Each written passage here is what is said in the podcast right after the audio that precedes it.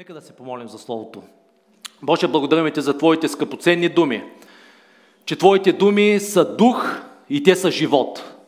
Вдъхни дух и живот вътре в нас, за да Те опитаме от първа ръка, за да Те познаваме, Боже. Едно нещо сме поискали от Тебе и това ще търсим през всичките дни на нашия живот. Да пребъдваме в Тебе, да съзерцаваме Твоята красота и да Ти дирим в Твоят храм, в Твоят молитвен дом. Благославяме Те в името на Исус и цялата църква да каже Амин. Добре. Добре дошли в християнска църква Отворено небе. Добре дошли в несъвършенната църква. Защо казвам несъвършенна? Защото всеки е добре дошъл. Тук няма съвършенни хора, всеки е добре дошъл. Без значение какъв е етносът ти, без значение какво е миналото ти, какво е финансовото ти положение, без значение колко си смачкан от живота, всеки е добре дошъл в Божието присъствие. Така че добре дошли в несъвършенната църква. Но благодарим на Бога, че Той е съвършен и ние искаме да се променяме. Ние се стремим към съвършенство, да отиваме от слава към слава и от сила към сила. Добре, тази сутрин бих искал да продължа там, откъдето миналата неделя пастор приключи своята проповед в Евангелие от Матея, всъщност в Евангелие от Йоанна 20 глава. И знаете, пастор Том говори от първи до 18 стих. Така че аз продължавам от 19 до 31. Интересен е факта, че тези първи 18 стиха пастор Том говори за, за срещата на Мария Магдалена със своя Господ. В този пасаж, който ще прочита, виждаме срещата на Исус с Тома. И виждаме колко е заинтересован Господ в това да работи с човешкото сърце. Че Бог не е толкова заинтересован в голямата тълпа, в многото хора, Той винаги е заинтересован в теб и в мен лично. Той иска да работи индивидуално с всеки един от нас. Той е личен Бог. Амин четвърта глава на Евангелие от Йоанна. Каза се, че той трябваше да премине през Самария заради един единствен човек и това беше самаранката, за да изподели, за да й даде да пие от живата вода. Така че чета от е, Евангелие от Йоанна 20 глава от 19 до 31 стих. И там се казва следното. А вечерта на същия ден, това е възкресенската неделна вечер, на същия ден – Първият ден на седмицата в неделя, когато вратата на стаята, където бяха учениците, беше заключена поради страхът от юдеите. Исус дойде, застана по средата и им каза мир вам, шалом. И като каза това, показа им ръцете и ребрата си. И зарадваха се учениците, като видяха Господа. Исус пак им каза мир вам. Както Отец изпраща мен, така изпращам и аз вас. И като каза това, духна върху тях и им каза, приемете Святия Дух, на които простите греховете, простени им са, на които задържите, задържани са. А Тома, един от 12-те, наречен Близнак, не беше с тях, когато дойде Исус. Затова другите ученици му казаха, видяхме Господа. А той им каза, ако не видя на ръцете му раните от гвоздеите и не сложа пръстите си в раните от гвоздеите и не сложа ръката си в ребрата му, няма да повярвам. Не знам дали Тома е бил българин, обаче си, си мисля за българската поговорка, око да види, ръка да пипне. Няма да повярвам, докато не видя. И след 8 дни учениците му пак бяха вътре и Тома беше с тях. И Исус дойде, когато беше отново заключена вратата, застана посред тях и им каза мир вам. Тогава каза на Тома, дай си пръста тук и виж ръцете ми и дай ръката си и служи я в ребрата ми и не бъди не вярващ, а вярващ. Тома в отговор му каза, Господ мой и Бог мой. И Исус му каза, понеже ти ме видя Тома, ти повярва. Но блаженни са онези, които без да видят са повярвали. Знаеш ли, че ти и аз можем да бъдем по-блажени дори от апостолите, от учениците на Исус, защото Исус каза, блажени са онези, които са повярвали в мене, вършат моите дела, без да са ме видяли.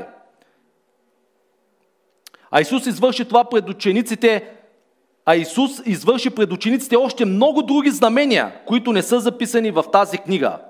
А тези са написани, за да повярвате, че Исус е помазаникът, Божият син и като вярвате да имате живот в Неговото име. Амин.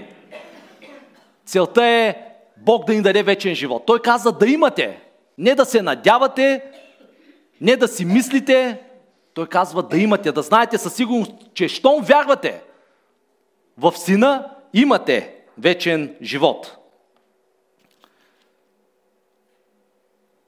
В 19 стих виждаме как Христос се явява на, на своите ученици. Знаеме, че те бяха 12, единият се обеси, вината върху Юда беше толкова съкрушаваща, че той не можа да си прости. Не, че Бог не можеше да му прости. Но Юда не можа да се обеси и останаха 11. Но от тези 11 само 10 бяха там, един я липсваше. Тома не беше посред тях. Сега, за нас Божието Слово е живо деятелно. За нас не е просто книга. Ние не подхождаме към Божието Слово към, от историческа гледна точка, не подхождаме към Божието Слово от политическа гледна точка. Защото за нас това е жива книга.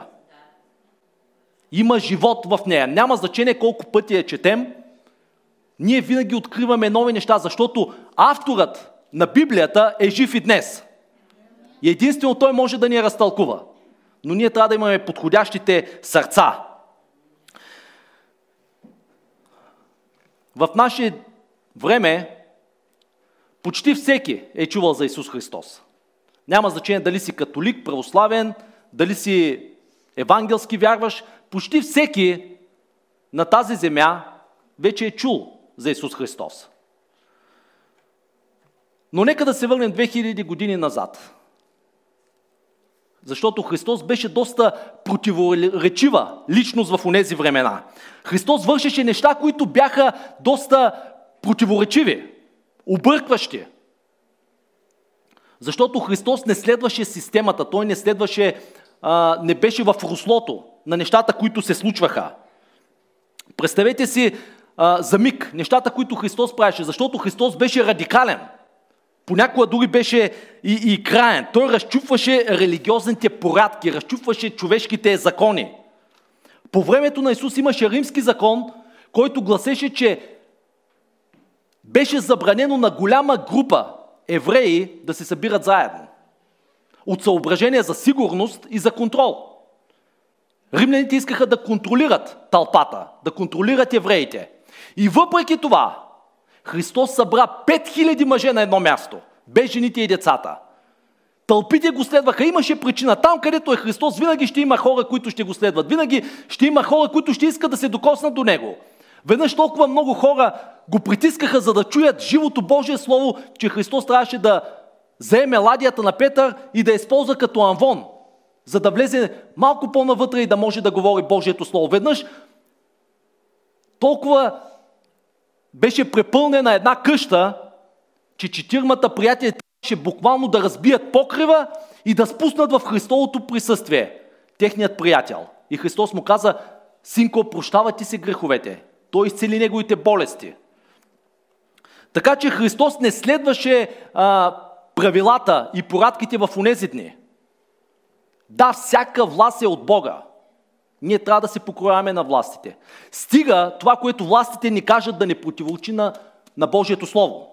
Вие знаете за новия проект закон, който трябва да влезе на второ четене на 16 ноември, който е изключително рестриктивен, връщане обратно в комунизма, закон, който удра евангелската общност, закон пестицид, който заедно с вредителите убиват и работните пчелички –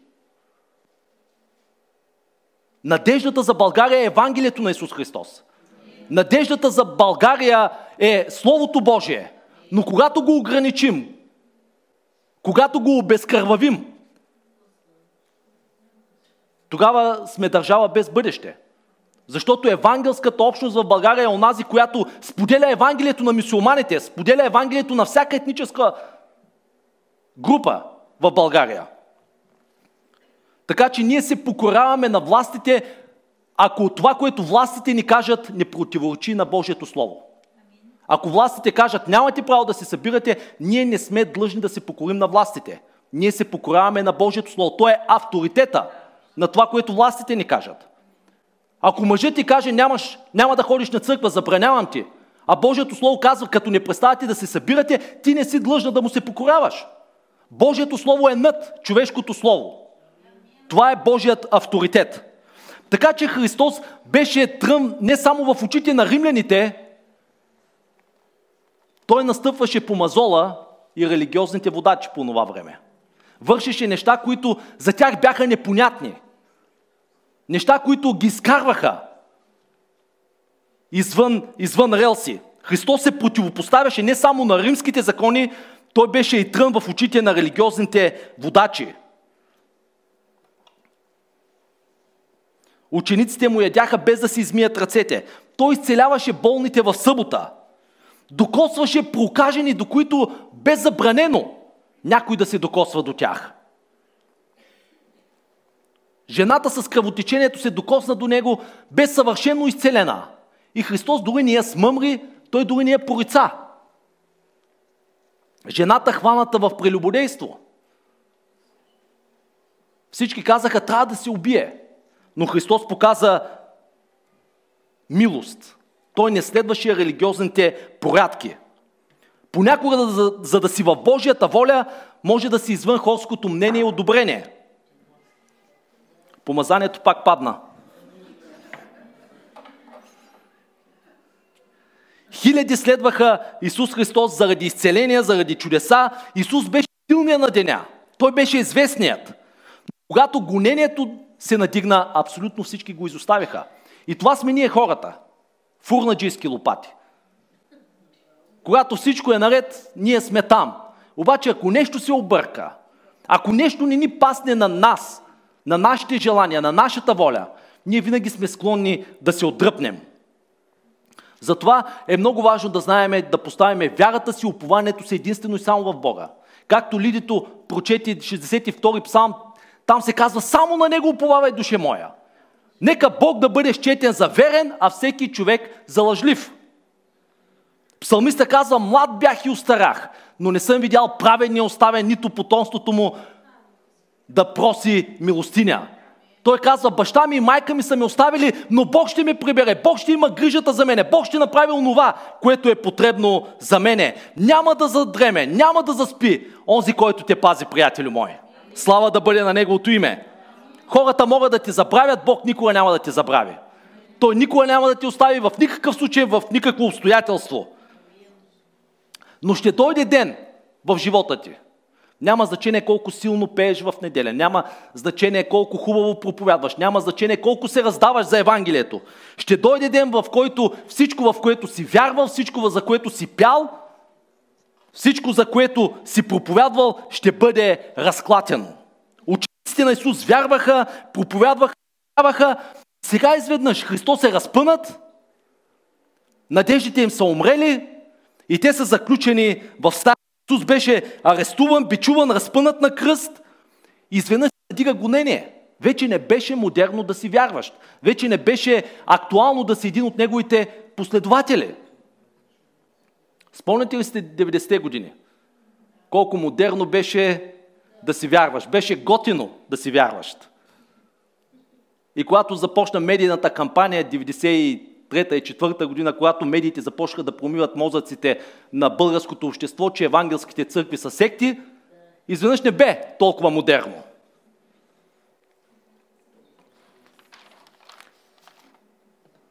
В 19 в 19 стих на 20 глас се казва, а вечерта на същия ден, първият ден от седмицата, когато вратата на стаята, където бяха учениците, беше заключена. Вижте защо са се заключили. Поради страха от юдеите. Поради страхът от юдеите. Усещате ли този страх? Искам да го вкусите, искам да се поставите на тяхно място. Как те са се чувствали? Искам да, да усетите страха, който витае в стаята, в която те са се събрали. Те се шушнат, шептят, защото техният водач, беше омъртвен, беше унизен, беше разпънат на кръст. И сега те си мислеха, че е дошъл техният ред. Пастира беше поразен и дойде време сега стадото да бъде поразено. Те са объркани, обезпокоени, отчаяни, оплашени. Същата тази група от хора, които няколко глави по-рано изцеляваха болните, вършиха чудеса, проповядваха, очистваха прокажени. Същите тези герои на вярата, които Христос беше опълномощил да бъдат Негови представители, сега са объркани, отчаяни, унили и не знаят какво да направят. Сега са заключени в стаята от страх, притихнали оплашени. Животът, изпитанието на тяхната вяра ги е избутало отвъд техните възможности и представи. Моля ви за момент само да се поставите на тяхното място, да видите ситуацията през техните очи. Исус умра на кръста. Те бяха свидетели на Неговата смърт. И за тях всичко приключи. Римляните сложиха голям камък на неговия, върху гробът му и за тях абсолютно всичко беше приключило. И надеждата, и вярата им, и очакванията им, и мечтите им, и видението им в Бога, всичко беше умрало. А вижте, това бяха хора, които бяха платили цена, за да последват Исус. Те бяха оставили домашният уют, бяха оставили своите близки, семейства, деца, жени, само и само за да последват Исус. Искаха да бъдат министри. Толкова бяха убедени, че Христос ще наложи своето израелско царство, че дори започнаха да спорят кой ще седне от дясно му и от ляво му. Толкова убедени бяха, че нещата ще се развият според техните планове и надежди. Но сега тук изведнъж откриваме, че нещата в живота им не се развиха според техните очаквания. За тях вече нямаше значение, защото Христос беше мъртъв и нямаше царство, което те да управляват. Те искаха да седнат отясно и отляво му, когато установи царството си. Но никой не искаше да бъде до него на кръста. Никой не каза, Господ, не каза да стана отясно и отляво. Всеки иска славата, никой не иска страданието. Всеки иска да царува и да управлява. Никой не иска да служи и да се раздава. Сега те бяха оплашени, защото те знаеха, че със следващата мишена бяха издирвани и те знаеха, че със следващата мишена на фарисеите. И затова се бяха заключили. Те се бояха. Как е възможно да вярваш в Бога и да се боиш? И точно когато бяха затворени в, в тази стая, точно когато се шепнаха, изведнъж бум! Христос, самият Исус Христос се явява точно сред техния страх, тяхното объркване, техния смут. Ето го Христос се появява, застава между тях. Същия този Исус Христос, когато те мислеха, че е мъртъв – че повече няма да има царство. Същия този Христос се явява в стаята и носи послание на мир. Казва мир вам, шалом. В тази тягостна, тежка атмосфера. Христос идва като че ли от нищото и изговаря мир в тяхната ситуация, мир в техните умове, мир в техните сърца. И Господ иска днес да ти даде мир. Господ иска да даде мир на всеки зрител на българска християнска телевизия. Христос ще се появи в твоята ситуация. И няма значение колко силно бушуват бурите, Христос ще изговори мир. Ще каже отихни. Моите уважения и почитания към всички проповедници на вярата, които казват, че Бог се движи, Бог прави неща само възоснова на вяра. Че Бог никога не откликва на нужда, Той винаги откликва на вяра. Че вярата е онази, която задвижва Бога. Вяра, вяра в Бога, вяра в Бога. Но в тази ситуация ние виждаме, че Христос се появява дори там, където нямаше вяра. Те нямаха абсолютно никаква вяра. Христос не се появи заради тяхната вяра. Христос не се появи пред тях, защото бяха постили, бяха се молили, имаха вечер на хваление и поклонение. Въпреки липсата на вяра, въпреки безнадежната ситуация, въпреки техния смут и объркване, Христос се явява. И аз му благодаря, че Той е Бог, не защото ние сме гласували за Него. Аз му благодаря, че дори когато нямаше един човек да вярва в Него, Той извика в съществуване неща, които не съществуваха. Той е Бог, Той не е човек, за да разчита на някого, на твоята или на моята вяра. Той е Бог сам по себе си, може да върши неща без да иска нашето позволение. Той може да изцелява болни без значение дали има вяра или няма вяра. Когато Господ реши да се задвижи, Той ще го направи. Слава да бъде на Неговото име. Учениците на Исус, те бяха оплашени, бяха обезверени. В сърцата им нямаше и грам вяра. Битуваше само страх, объркване, отчаяние, безисходица. Приятелю, Божието присъствие не винаги е основано на нашата вяра. Понякога Бог ще дойде при тебе точно когато нямаш вяра. Когато си най-объркан, най-несигурен, най-самотен, най-отчаян, без надежда, Христос ще се появи в твоята ситуация. Христос ще се появи в твоята ситуация. Бил ли си на място, на което се чудил защо Бог те благославя? Казваш, Господи, с какво съм го заслужил? Нима е моята вяра, моята надежда. Исус дойде при тях не защото го очакваха, не защото бяха в молитва. Христос се появи въпреки липсата на вярата им. Им каза мир вам, шалом. И аз благодаря на Бога, че за него няма катинар, няма резен, няма ключалка, която може да го спре. Той може да нахлуе във всяка ситуация.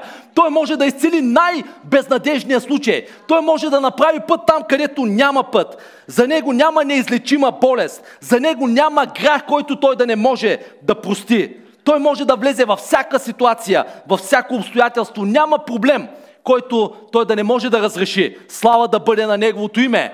Той все още премества планини. Той все още събара стени. Той все още вдъхва мир в най-голямата буря в нашия живот. Неговото име все още е Йова Рафа, нашия изцелител. Неговото име все още е Йова Шалом, нашият мир. Неговото име е все още Йова Ниси, нашата победа. Неговото име е все още Йова Рохи, онзи, който е нашият пастир.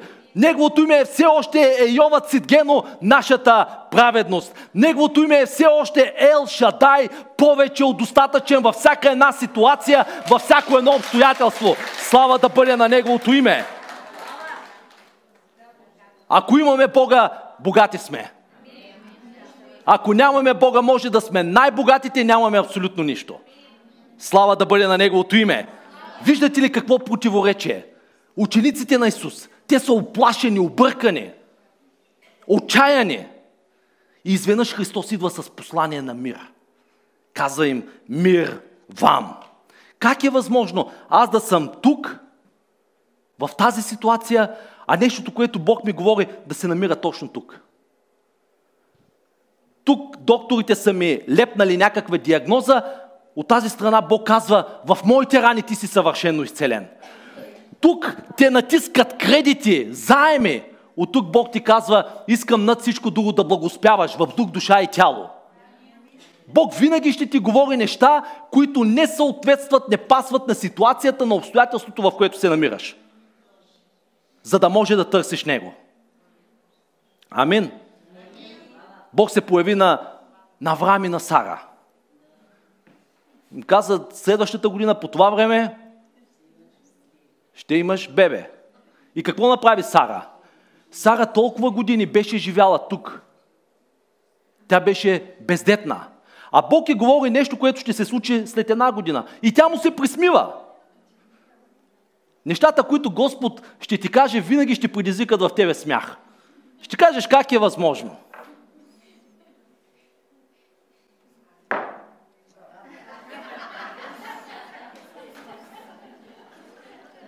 Помазанието ще падне. Как е възможно? Бог винаги ще иска от теб неща, които ще те предизвикат ти да се изсмееш. Господи, аз да проповядвам. Спортист, атлет. Господ винаги ще избере хора, които са готови да се доверят на Него, а не на своите сили и на своите способности. Бог каза на Моисей, Моисей, искам да се върнеш в Египет, да отидеш при фараона и да кажеш, така каза Господ, пусти людите ми. Вижте реакцията на Моисей. Моисей каза, кой съм аз? Господ винаги ще ти говори неща, които са диаметрално противоположни на ситуацията, на обстоятелството, в което ти се намираш. За да може в края, когато се изпълни Словото от Господа, ти да знаеш, че всичко е от Него, чрез Него и за Негова слава, слава да бъде на Неговото име. Христос се явява и им казва мир вам, сред страха, сред тяхната безнадежност. Но интересното е, че когато Христос им казва мир вам, те изобщо не реагират. Изобщо те не биват помръднати, не се развълнуват. Вижте кога, кога има реакция от тяхна страна. Казва и показа им ръцете, им ръцете си и ребрата си и тогава се зарадваха учениците му. Учениците не се развълнуваха, не се зарадваха, когато чуха хубаво слово, хубава проповед. Те се зарадваха, когато видяха раните на ръцете му. Тези белези, които бяха върху Христовото тяло заради тях, заради техните грехове. Когато видяха белезите, раните му, тогава, казва Словото, те се зарадваха. Служението е много по-голямо от курса Омилетика. Служението пред Бога е много по-голямо от неделни проповеди, от послания с увод, изложение, заключение, примери, иллюстрации. Служението пред Бога е много по-голямо от това да знаеш думите на гръцки или на, на еврейски язик. Истинското служение започва в момента, в който хората видят, че ти си бил предаден, бил си изоставен, бил си самотен, преминал си през огън и вода и въпреки всичко, и въпреки всеки, ти възкръсваш като феникс от пепелта. С нова сила, с нов живот, когато хората видят белезите, че ти си преминал през това, през което си преминал. Че не си някакъв захаросан проповедник. Когато хората видят, че ти си платил цена да бъдеш на мястото, на което си, тогава нещо се случва. Тогава има връзка между това, което проповядваш и хората, на които проповядваш. Когато кажеш, дори Бог да ме убие, като Йов, аз пак ще го чакам, аз пак ще възложа делото си на него, аз пак ще се надявам на него. Приятелю, изучавай Словото колкото си искаш.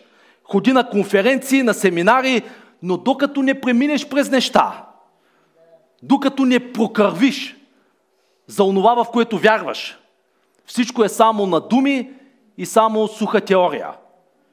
Много вярващи знаят нещата на теория – знаят правилните доктрини, това е прелюбодейство, това е грях. Църквата трябва да е такава, пастира трябва да, да върши това, да върши онова. Приятел, аз искам да видя белезите ти. Покажи ми през какво си преминал. Апостол Павел казва в 6 глава на Галатяни 17 стих, каза, нося белезите на Господа върху моето тяло. С други думи, аз съм платил цена. Не съм спуснат с парашут от някъде. Когато видяха раните му, казва се тогава, тогава, тогава се зарадваха. Христос потвърди кой е Той чрез нещата, с които пострада. Христос потвърди своята идентичност чрез цената, която плати. Много често ние сме големи на обещания и на обети. Аз съм ви го казвал за за сватбите. Обикновено, когато питаш младоженеца, готов ли си да обичаш в болест и здраве, в богатство и бедност, младоженеца изобщо не чува думата болест.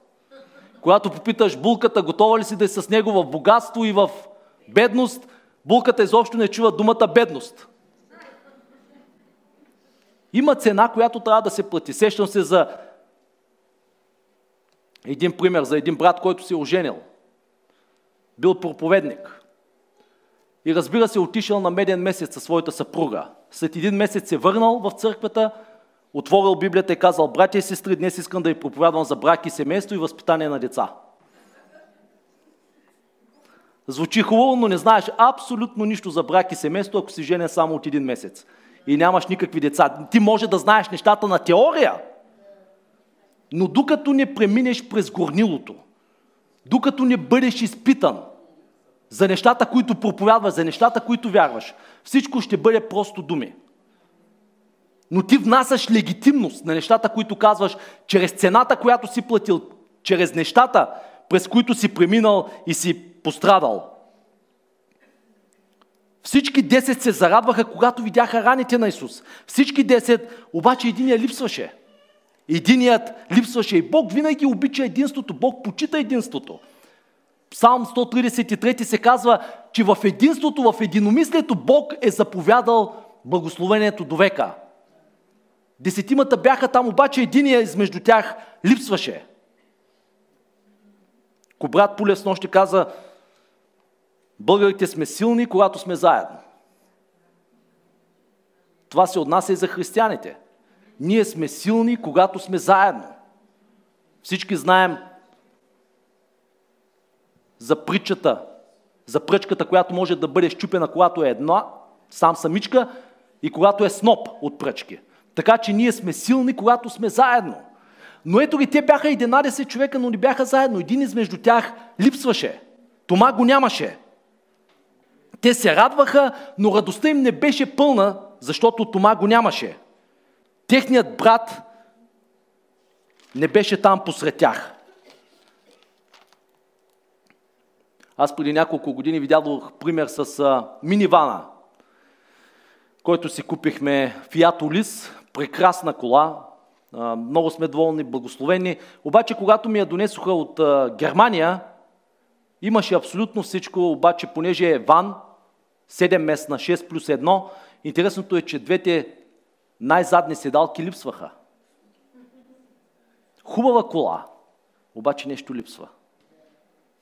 Има абсолютно всичко. Шофираш, наслаждаваш се, обаче дълбоко в твоето съзнание знаеш, че колата не е окомплектована. Знаеш, че нещо липсва. Ох, това дразнещо усещане, че някой или нещо ти липсва.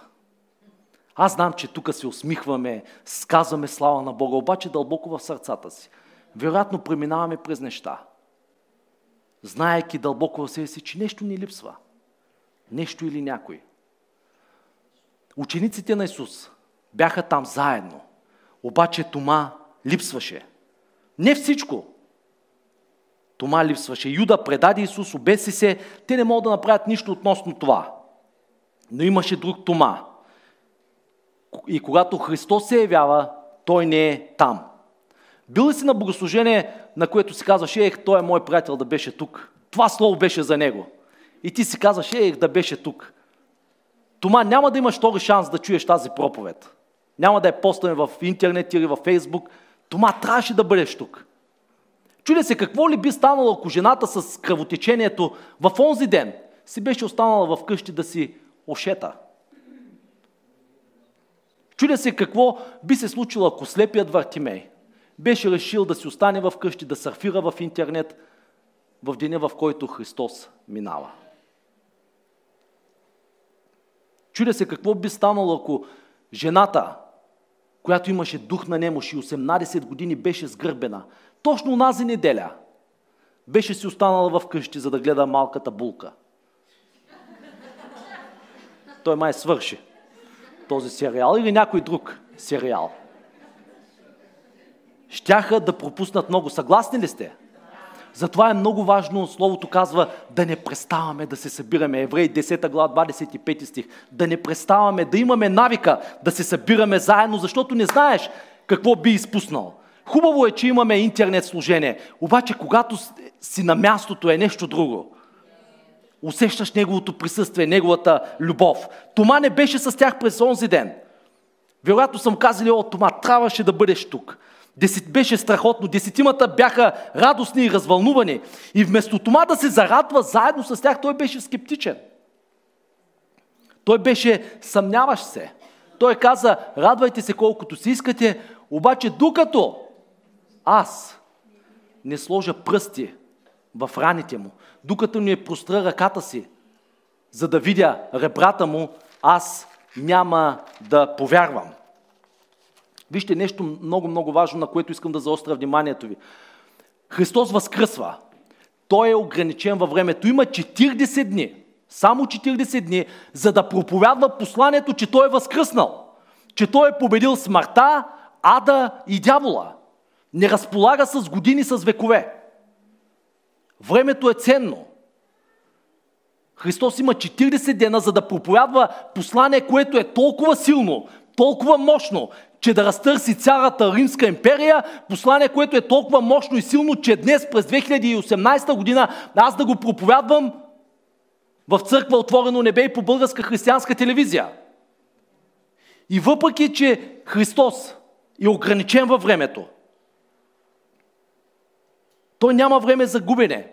И все пак, Словото Божие казва, че Христос отново се яви. Върна се за втори път на същото място, при същите хора, за да убеди един единствен. Десетимата вече знаят, те са го виждали, че е възкръснал, че е жив. И Христос се връща заради един човек. Не е ли той прекрасен? Не е ли той чудесен? Самият Исус Христос, не негов ангел, не негов представител, самият Исус Христос се връща заради един единствен човек. О, колко съм му благодарен, че Христос дойде за мен. Колко съм му благодарен, че въпреки моите страхове, въпреки атеизма, в който ходех и живеех, въпреки моите съмнения, въпреки моите грехове и неверие, Христос дойде в живота ми. Исус не се яви на Тома, защото Тома беше свят, защото Тома постеше, защото Тома се молеше, четеше Библията. Нищо лошо в тези неща. Ние трябва да ги правим, за да израстваме в познаването на Бога. Но Христос нахлу, без да почука, без да се обади, без предварителна среща. Аз благодаря на Бога, че когато аз не можех да дойда при Него поради моите грехове и беззакония, аз се радвам, че Той дойде при мен. Аз се радвам, че Той дойде при мен. Аз се радвам, че Бог ме е спасил. Точно на време Той спаси ме. Харесвам притчата за добрия самарянин в Лука 10 глава. И там се казва, че Христос дойде на мястото, където беше Той. След 8 дни се казва, че Христос се яви. След 8 дена Христос отново се яви при същите ученици на същото място. Сега някой ще попита защо. 8 дена. Трябваше да чака. Христос се връща след 8 дни не за голяма мащабна евангелизация на Райхард Бонкер и на Даниел Коленда. Христос не се явява заради голяма църква, мега църква. Христос се явява заради един единствен човек. Дори ти да беше единственият човек на тази земя, Христос пак би дошъл. Пак би пострадал, пак би умрал на кръста. Толкова важен и значим си ти за Него. Никога не вярвай на лъжите на дявола, че няма стойност, че си никой, че си нищо, в Господа ти си всичко. За Него ти си абсолютно всичко. Той плати най-скъпата цена за теб. За да може, когато извикаш към Него, Той да бъде на Твое разположение. 8, на 8 ден. Христос се яви на 8 ден. Защо на 8 ден? Вижте, в Библията, в Писанията, всяко нещо си има своето значение. Всяка, всяко число е прообраз на нещо. Например, цифрата 5 е прообраз на Божията благодат, на петкратното служение апостол, пророк, евангелизатор, пастир, учител. Числото 6 в Библията е число на човек, защото човекът беше сътворен на шестия ден.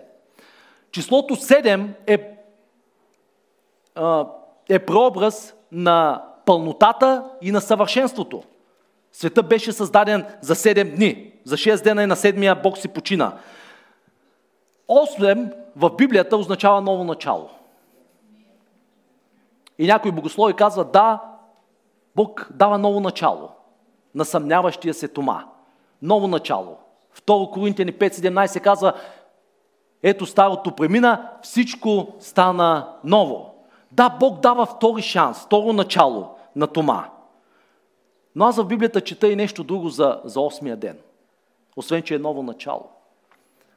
И се сещам, че Авраам трябваше да обреже сина си на 8 ден. И този белек на образване беше завета, който той носеше в плътта си. Завета между него и между Бога. Нашият Господ Исус Христос също беше образан на 8 ден. Първата капка кръв не беше пролята на Голгота. Тя беше пролята на 8 ден.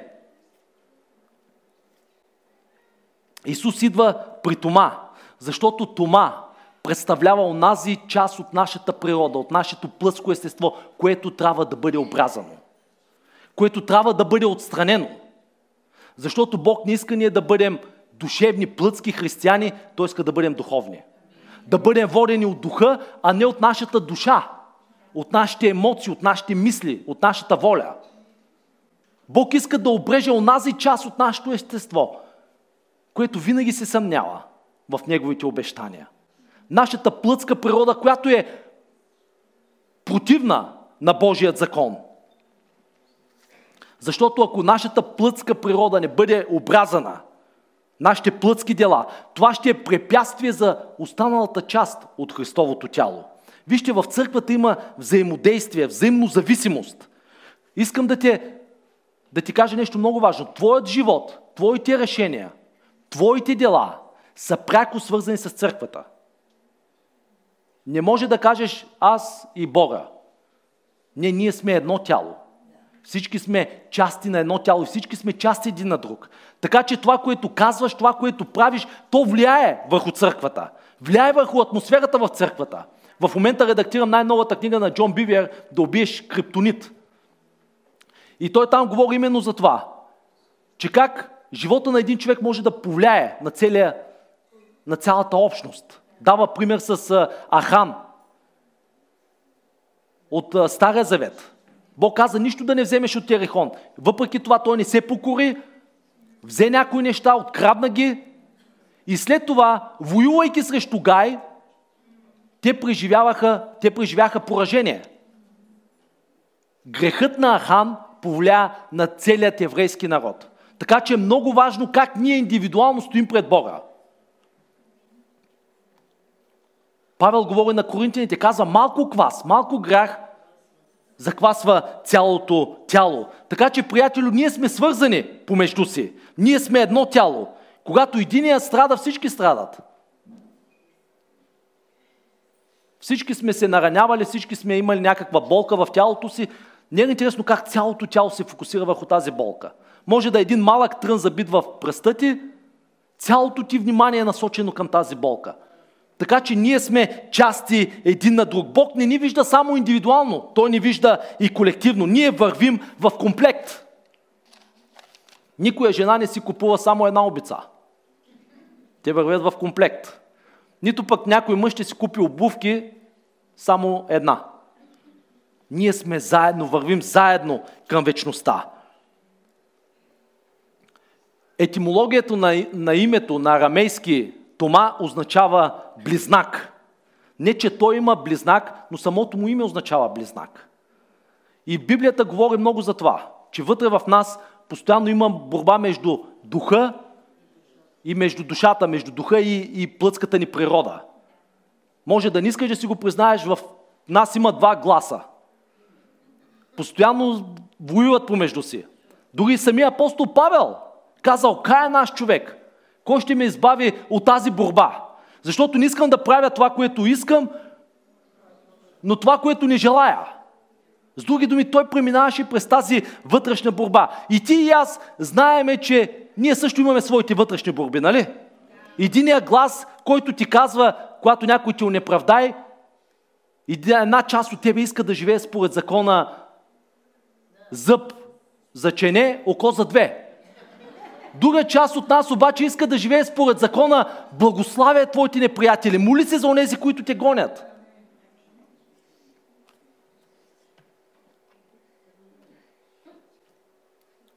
И всички ние преминаваме през неща. И вътре в нас като че ли се борят, както има една идианска поговорка, два вълка. Кой побеждава? този, който храниш. Ако храним духа си, духа ще живее над душата и над нашето тяло. Над нашата плътска природа. Ние много бързо сме, а, ние сме склонни много бързо да лепим етикети на хората. Преди 20 години, когато започнах да проповядвам, разпространих една клевета. Бях чул, че наричат Тома неверни, започнах и аз да го наричам Тома неверни. Въпреки, че Христос никъде не го нарича Тома неверни. И тази сутрин аз искам да, да се извиня на Тома. Заради това, че заради един единствен инцидент аз съм сумирал целият му живот върху един провал. Върху едно съмнение. Ако погледнете живота на Тома, той изобщо не е неверник. Защото по-късно църковната история казва, че той отива, проповядва това славно Евангелие в Мидия, проповядва Евангелието в Индия и накрая е убит с пет кола. Пет, с пет кола са го промушили и е умрял. Аз не вярвам, че Тома е нямал вяра. Да умреш от мъченическа смърт е белек на изключително голяма вяра. Вижте, Тома не е неверник. Той е съмняващ се. Той е объркан. Дори когато в 11 глава, 16 стих, когато Христос каза за Лазар да отидем да го видим, Тома каза, нека и ние да отидем с Исус и да умрем с Него. Кой страхливец би казал това? Тома не беше страхливец. Тома беше объркан, отчаян, унил. И Господ идва именно при онази част от нашето сърце. Онази част, която се съмнява – Онази част от нас, която преминава през неща, която се чуди защо и как. Ние в църквата се слагаме тази хубава харизматична усмивка. Обаче Бог ни вижда. Бог знае през какво преминаваме. И Той винаги е готов да дойде при нас. Защото Той е изпитана помощ във време на нужда. Ти може да си мислиш, че Христос идва само при светиите, при праведните хора, при доктринално правед, правил, правилните хора, при най-вярващите, при пастирите, при служителите. Но това е пример за нас, че Исус идва и при обесърчените, отпадналите духом, унилите, отслабналите, съмняващите се. Бог ще поправи нещата и Бог иска да дойде при теб тази сутрин. За онази част от твоето естество, която понякога се съмнява, която казва, Господи, когато доктора каже, че съм изцелен, тогава ще повярвам. Христос идва при онази част от нашето естество, която казва, Господи, ако ти отговориш на тази молитва, тогава ще ти се доверя. И понякога ние сговаряме молитви, които никой не ги е чул. Но знаеш ли, че Бог чува? Защото втория път, когато Христос се явява на Тома, Христос му каза, Тома, пипни ме. Виж раните на ръцете ми. Чакай малко, откъде Христос знаеше какво Тома беше казал преди 8 дена? Христос изобщо не беше там. Това означава, че Бог чува, дори когато ние не го виждаме. Че Неговото име е Йова Шама.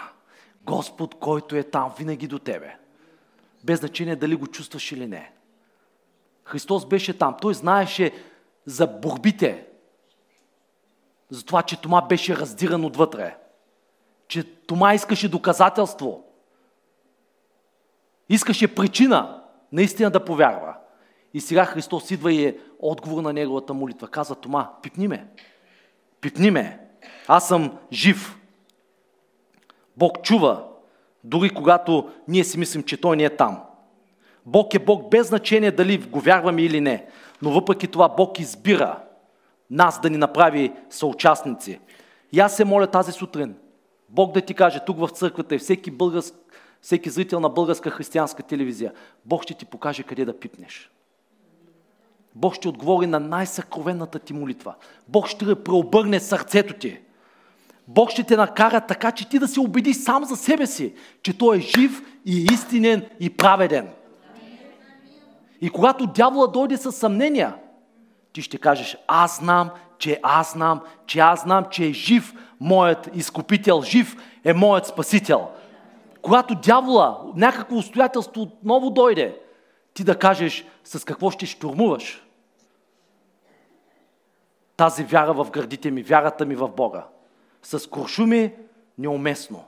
Защото вярата в Бога е здраво бронирана в гърдите ми и дявола няма бронебойни патрони срещу нея. Няма открити, няма открити.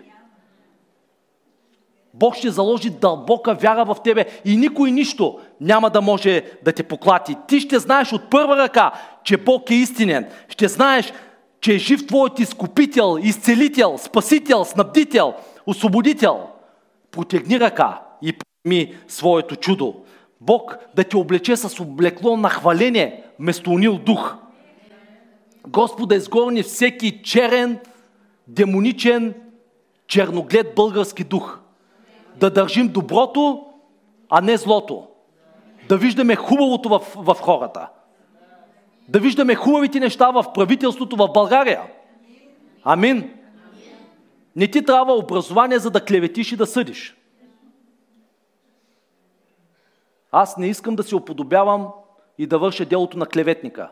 Ако видя проблем, искам да се оподобя на Исус, той е ходатаят. Какво служение си избираш? Клеветника на братята или ходатаят? Ако видиш проблем в държавата, в църквата, на работното място, моли се, приятелю. Участвай в Христовото служение. Бъди ходатай, моли се. Не случайно Бог на тебе ти го показва този проблем. За да се молиш, а не да критикуваш. Дръжте доброто. Дръжте доброто. Дръжте доброто.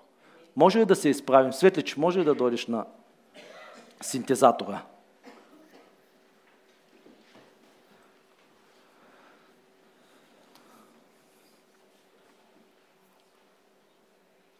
След малко ще вземем Господна вечера. Това причастие, че ние сме едно тяло. Части един на друг.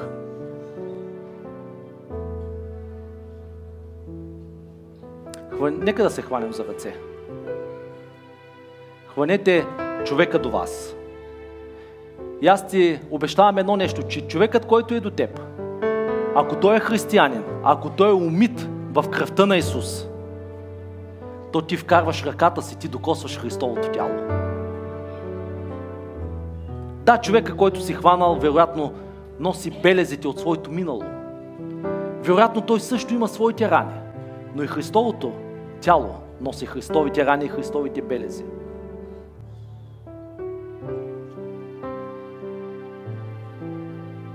Човека до тек може да се усмихва и ти да си мислиш, че всичко му е наред. Но всички ние си преминаваме през неща, имаме своите битки. Имаме своите несполуки. Имаме своите съмнения. И Господ тази сутрин ни казва, докосни се до мен. Простри ръка и докосни моето тяло. И не бъди вече съмняващ се, бъди вярващ. Нека да бъдем открити пред Бога. Така или иначе Той знае всичко. Кажи му цялата истина. Нека да излеем сърцата си пред Него. Кажи му истината. Той няма да ти се обиди, няма да ти се разсърди. Бог казва, ето аз съм на Твое разположение. Аз съм на Твое разположение. Боже, молиме Те да докоснеш святи душе, унази част от нашето естество – която понякога като Тома се съмнява, която понякога е объркана, отчаяна, унила. Молиме ти да излее специално помазание върху всеки един, който е на това място, върху всеки зрител на българска християнска телевизия. Ние знаеме, че всичко е голо и разкрито пред Тебе. Няма какво да крием. Идваме такива, каквито сме. Работи в сърцата ни. Променяй ни, Боже. Дай ни да те познаваме от първа ръка. Не искаме да чуваме само с слушането на охото си. Искаме да те видим. Искаме да те видим. Увеличи вярата в сърцата ни. Дори когато сме объркани, нека да ходим чрез вяра, а не чрез виждане. Ти си казал да повярваме и тогава ще видим. Света казва, нека да видим и ще повярваме. Но ние сме от тези Господи, които ти вярват, които ти се доверяват. И сега, докосвайки нашия брат и нашата сестра, ние докосваме Твоето тяло, защото всички сме части на Твоето тяло. Всички сме част от Твоята невяста. Ти си лекарът на всички лекари. Ти си нашият изкупител и нашият спасител. Направи от нас духовни християни. Не искаме да бъдем душевни и плътски християни, искаме да бъдем водени от Твоя Святия Дух. Благослови България, Господи.